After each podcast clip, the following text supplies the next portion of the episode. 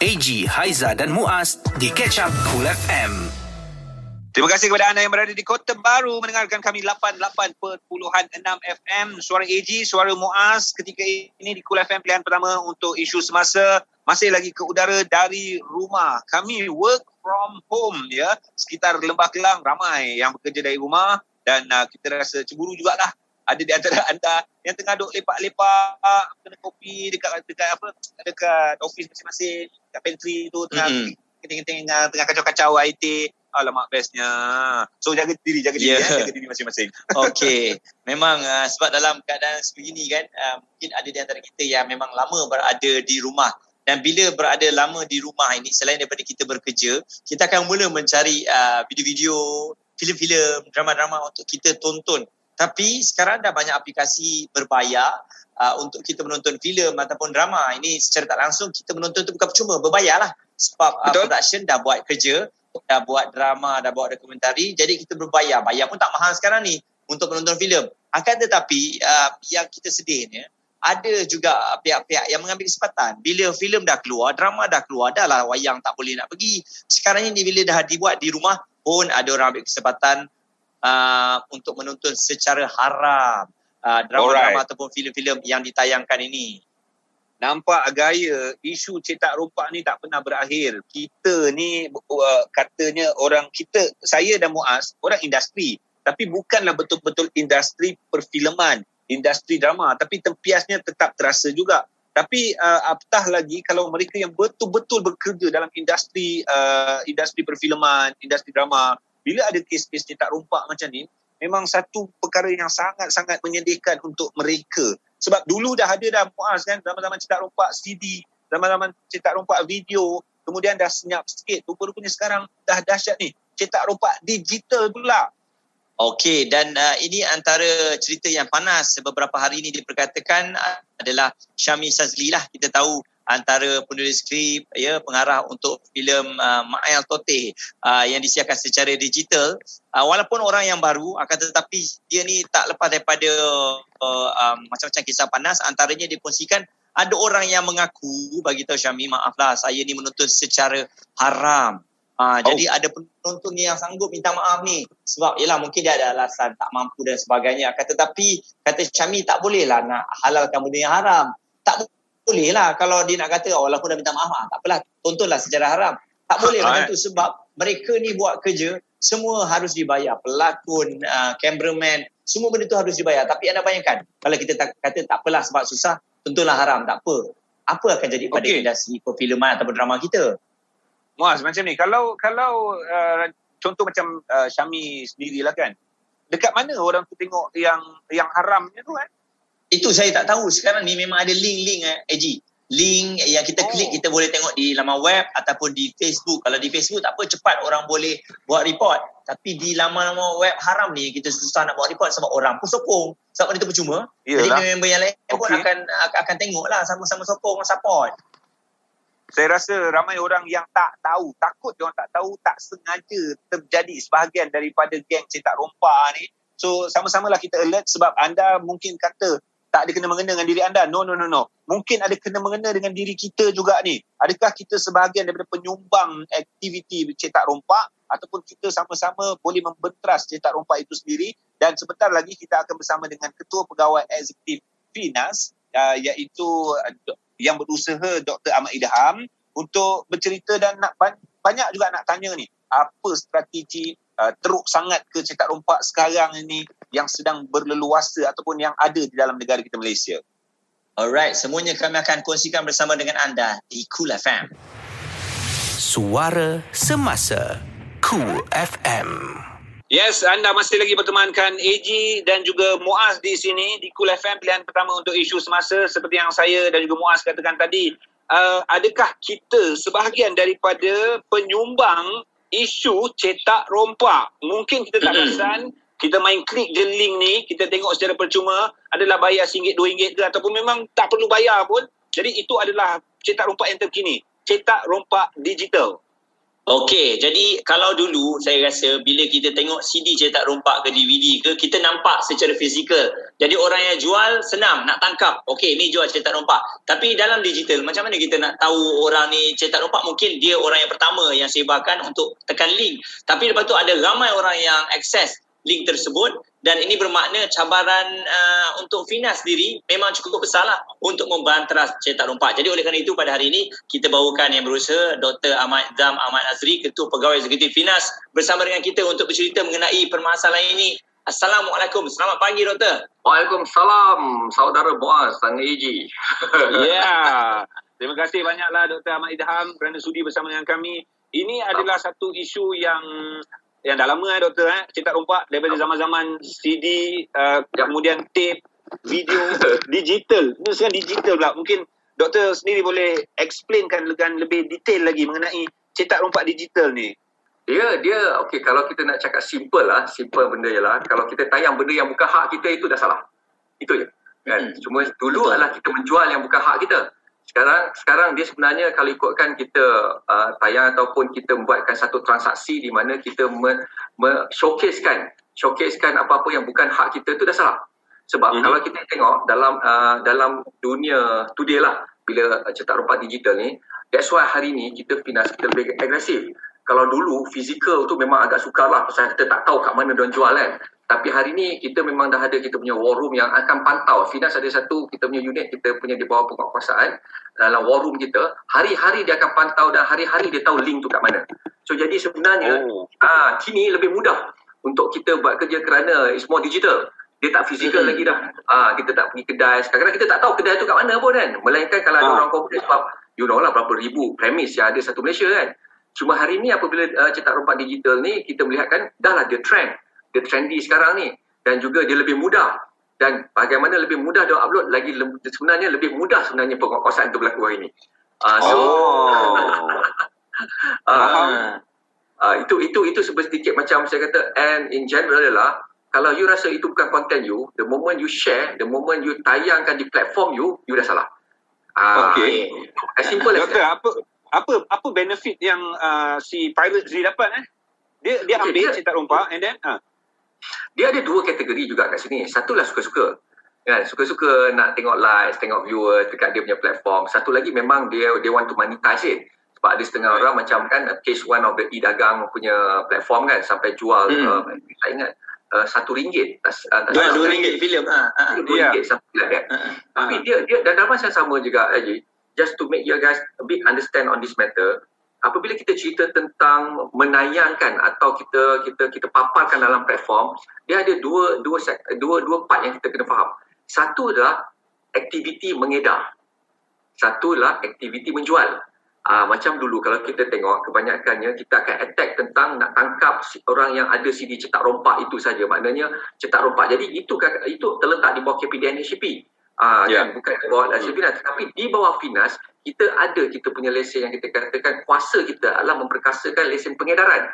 Jadi dalam konteks sekarang ni, that's why saya memperkasakan lesen pengedaran itu. Jadi, buat imak apa sekalipun, you nak letak apa platform pun sekalipun, you nak buat apa aktiviti, selagi you menayangkan satu benda, maknanya you melaksanakan aktiviti pengedaran. Ini kita belum cerita pasal konten. Konten tu adakah konten you yang halal pun, atau konten yang haram pun, sebelum you nak showcase apa-apa konten di any platform, you kena ada lesen untuk membenarkan you mengedar. Kerana kita nak hmm. pantau siapa yang uh, adakah you, uh, sebab di situ kita boleh kontrol sama ada you mengedar benda yang sahih atau tidak. Jadi hmm. di sini apa yang kita perkasakan ialah just to make sure takut you all ingat Finas nak pergi tangkap pasal cetak rompak. Tapi sebenarnya apa yang Finas lakukan sekarang ialah uh, apa ni bro, ialah kita memperkasakan lesen pengedaran itu. That's why kalau hmm. kita tengok mana-mana platform macam the e-hailing yang baru-baru punya case kan, uh, yang hmm. ada tu. Kita pergi bukan kita tanya dia kenapa kau jual uh, CD itu, apa tu konten itu. Kita tanya, you ada tak lesen untuk menjual konten itu? First kita tanya. Faham.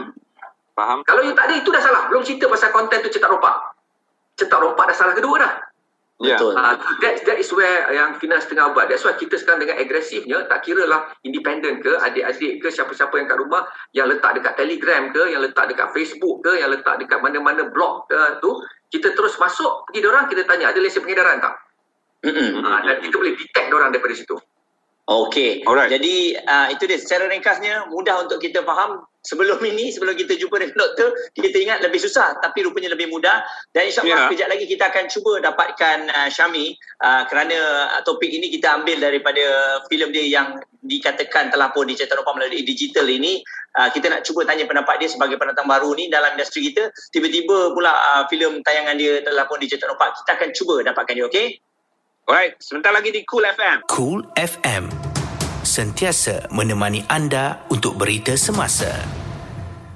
Terima kasih sekali lagi kepada anda semua yang dengarkan kami waktu ini. Kami berada di rumah dan anda mungkin dalam perjalanan ataupun dah sampai pejabat uh, bekerja waktu ini. Awas depan komputer. Jangan sama sekali anda menyokong, melihat, menonton filem digital yang telah pun dicetak rompak. Ini bermakna anda tak beli pun.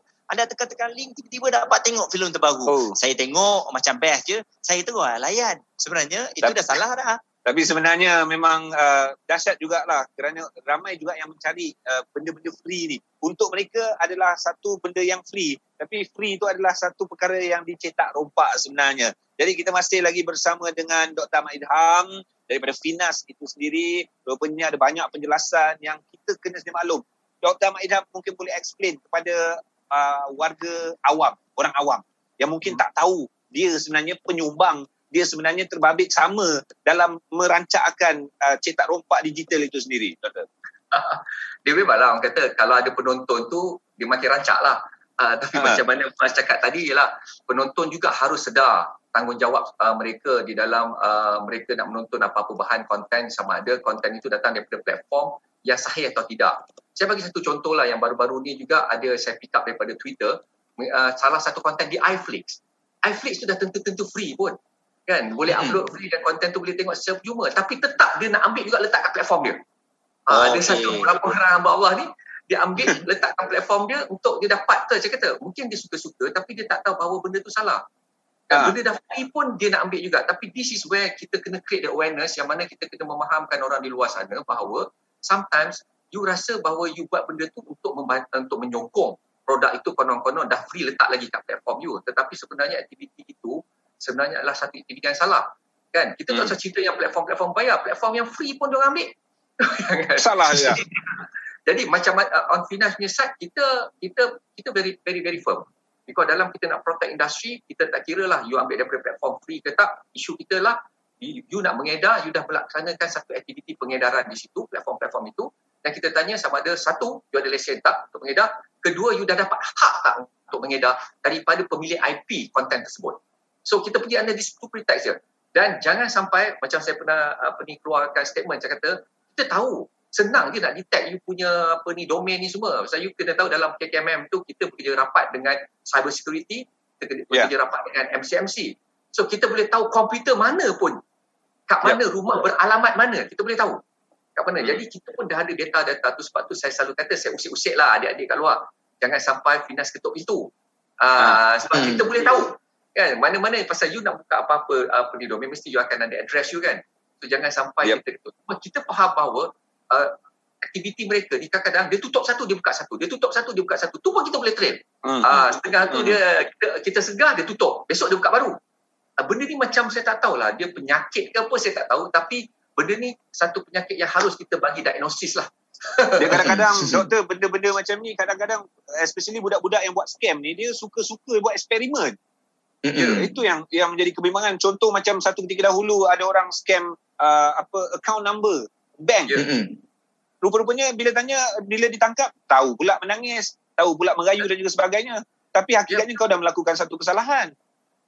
Itulah dia yang saya kata kita on finance kita pun uh, nak educate mereka ni kerana apa yang mereka tak tahu kan apa yang mereka lakukan sebenarnya banyaknya anak muda, anak muda yang buat hmm. benda-benda ni.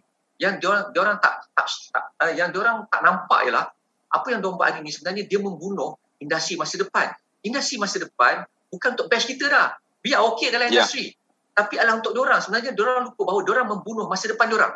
Anak-anak oh. muda ni yang mana yang minat dalam industri kreatif, you just imagine. Bila you buat macam tu, you akan uh, apa ni, cripple the industry. You akan you akan you akan buatkan ramai orang akan hilang, kerajaan akan hilang sumber pendapatan untuk kita plow balik dalam pembangunan industri kreatif dengan aktiviti-aktiviti yang cetak rompak begini dan mereka adalah anak muda dan jangan lupa bahawa masa depan industri itu adalah terletak pada anak muda hari ini. Ya. Kalau diorang buat, mm-hmm. diorang ingat kita ni yang akan impact dia, diorang silap. Diorang, diorang lupa diorang membunuh industri masa depan diorang sendiri. Ah, itu yang kita tengah nak create that kind of awareness kepada all the youth kat luar sana. Kalau you masih rasa you nak buat, you nak suka-suka, you lupa sebenarnya you put your masa depan at the risk. Okey. So, Jadi selain daripada itu juga kalau kita tengok doktor mungkin syarat untuk nak memohon lesen ni sebab okeylah mungkin didengarkan kita pada hari ini dah ada kesedaran sedikit ya sebab ha. katanya Finas akan ketuk pintu takutlah jadi kita nak mohon lesen. ha, risau susah tak? Ni. Susah tak? Nak mohon lesen? Tak adalah. Datang finance sekarang. Sekarang memang dalam PKPB ni, kita pun dapat press release. Kita ada berapa hotline kita. I think uh, yang hotline kita memang uh, 03 7968 2182 atau orang boleh email terus kepada info at finas.my uh, yang mana siapa saja nak tahu boleh email kepada Finas atau boleh call hotline kita supaya kita, apa-apa kita akan respon daripada situ. Untuk PKPB ni memang kita siapa-siapa yang nak ambil lesen pasal kita on finance kita nak menggalakkan lebih ramai ambil lesen kerana the, the, the more the barrier dan dia akan boleh menjana satu pendapatan dalam industri kreatif takkanlah kita nak menyusahkan orang ambil lesen sedangkan apa pemilik-pemilik lesen adalah kita punya pemegang taruh ah, mm-hmm. Finas yang pemegang taruh mereka akan terlibat bersama dengan Finas di dalam kita membangunkan industri kreatif secara keseluruhan uh, yeah. jadi isulah kita punya role jadi benda tak susah kenapa nak buat secara illegal betul betul betul kan? dan betul. banyak juga kalau you jadi pemegang taruh dan you ada lesen finance dalam masa yang sama je you juga ada hmm. banyak benefit kita ada keluarkan beberapa grant yang mana grant-grant itu juga you boleh guna pakai di dalam mengembangkan right. you punya business so hmm. kita bagi duit lagi kita permudah lagi lesen so kita minta satu je aktiviti-aktiviti yang tidak halal ni lah kan atau tidak rompak hmm. ini harus kita pantau hari ini untuk masa depan industri itu yang mana masa depan itu adalah untuk anak-anak muda hari ini. Betul. Okey, tadi okay. doktor kita cakap kita akan cuba hubungi uh, Syami uh, iaitu sutradara uh, cerita uh, apa apa apa Tote? Mai Tote. Mai Tote.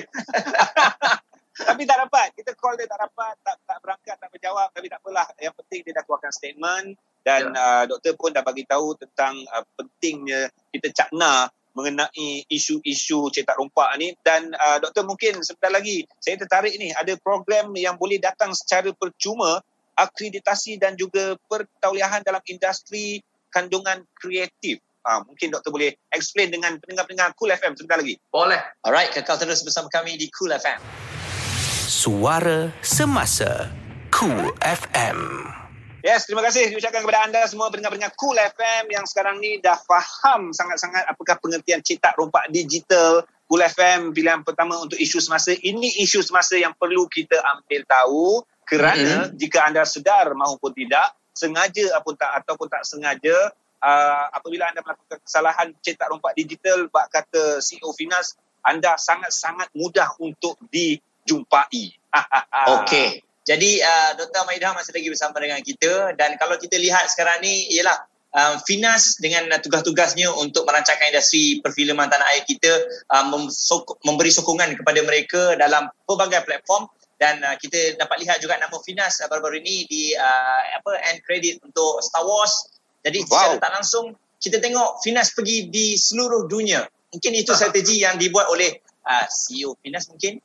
Share sikit, share sikit doktor sebenarnya itu adalah collective effort lah. Kalau kalau ada ada yang apa ni Mandalorian tu kan, Star Wars tu, sebenarnya ha. itu uh, adalah satu effort yang kita letak di bawah grant kita panggil FIMI, Film Innovation Incentive Grant. Di mana proses post production uh, untuk untuk cerita itu partly dibuat di Malaysia menggunakan tenaga kerja tempatan di, uh, dan wow. dilaksanakan oleh syarikat tempatan. Disebabkan wow. itu mereka dapat grant uh, uh, FIMI itu Film Innovation Incentive kerana mereka uh, grant yang kita bagi itu adalah grant di mana mereka membuktikan bahawa segala tugasan itu dibuat dan kita memberi 30% daripada kos yang mereka uh, laksanakan untuk projek tersebut. In short, hmm. mengatakan bahawa kita support mana-mana syarikat tempatan yang mendapat projek-projek luar negara dan dalam masa sama kita juga promote uh, projek uh, apa produk tempatan kita ke luar negara. So kita nak showcase kan as many talent as possible dekat luar. Jadi di situ kita, kita ada grant PIMI yang kita kita sebenarnya dah I think hampir 8 tahun dah ada dah grant tu. Cuma success story success story tu alhamdulillah lah kita dah mula nampak di sekarang. Dan yang terbaru yeah. tu ya. yang macam kita cakap lah Mandalorian tu lah dan mm-hmm. uh, dan walaupun ada orang ingat Finas bagi duit pada orang sebenarnya itu adalah persepsi yang salah. Kita tidak bagi duit mm-hmm. pada produksi luar. Sebenarnya kita support produksi tempatan post production Ya. tempatan yang melaksanakan tugas tersebut. So, Baik. kredit sebenarnya harus diberi juga kepada syarikat tempatan itu dan anak-anak tempatan, anak muda tempatan kita yang terlibat dalam uh, projek tersebut. Baik, bercerita tentang anak-anak muda mungkin uh, doktor boleh kongsikan anak-anak muda boleh menyertai program uh, anjuran FINAS sendiri. Ini program yang menarik ini akreditasi dan juga pertolehan dalam industri kandungan kreatif doktor secara ringkas. Itulah satu perkara yang lama dah kita memang nak buat. Especially bila kita tengok COVID baru-baru ni, apa masalah kita lah data. Kita kita tidak ada data yang sahih. Maknanya kita tak tahu sebenarnya orang kita ni berapa ramai, uh, apa kerja dia. Jadi program ini kita laksanakan dalam satu mas dalam dalam preteks yang kita nak ada kumpul data-data yang lebih sahih, data-data lebih nyata.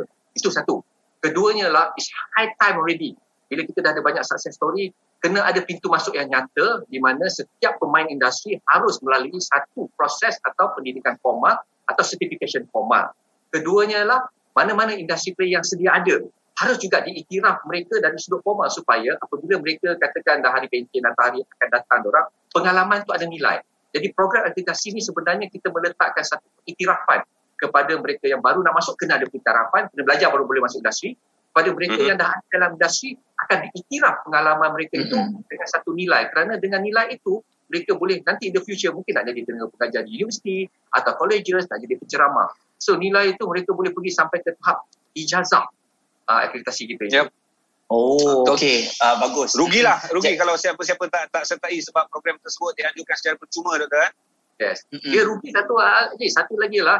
In the future, siapa yang tidak ada akreditasi tidak boleh masuk industri. Kita tidak mahu lagi pintu kita orang masuk macam orang kata dulu lah kalau cerita-cerita mama kita dulu lah eh kau belajar rajin kalau kau fail exam nak belajar saya kalau fail nak jadi artis oh no more man you kena Oh. nak jadi artis kan dulu kan dulu ingat kan Yes. kalau betul. kan, kau belajar dan jadi kalau oh saya tak jadi artis Hai, senang je nak jadi artis kan tak pass exam no more no more kita nak make sure that kita ada quality not only for the artist tapi juga kepada mereka di belakang tabir eh kita dah pergi buat Star Wars pun takkan kita Yes. Yes. kita tentang ah, betul lah kan Terbaik, Okey. terbaik. Baik, baik doktor. Secara ringkasnya um, tentang perbincangan kita pada hari kepada semua pendengar Cool FM ini uh, pentingnya untuk kita mengetahui bahawa cetak rompak digital ini adalah sangat tak baik dan kita boleh sama-sama membantu untuk uh, membantu industri uh, tempatan kita. Silakan.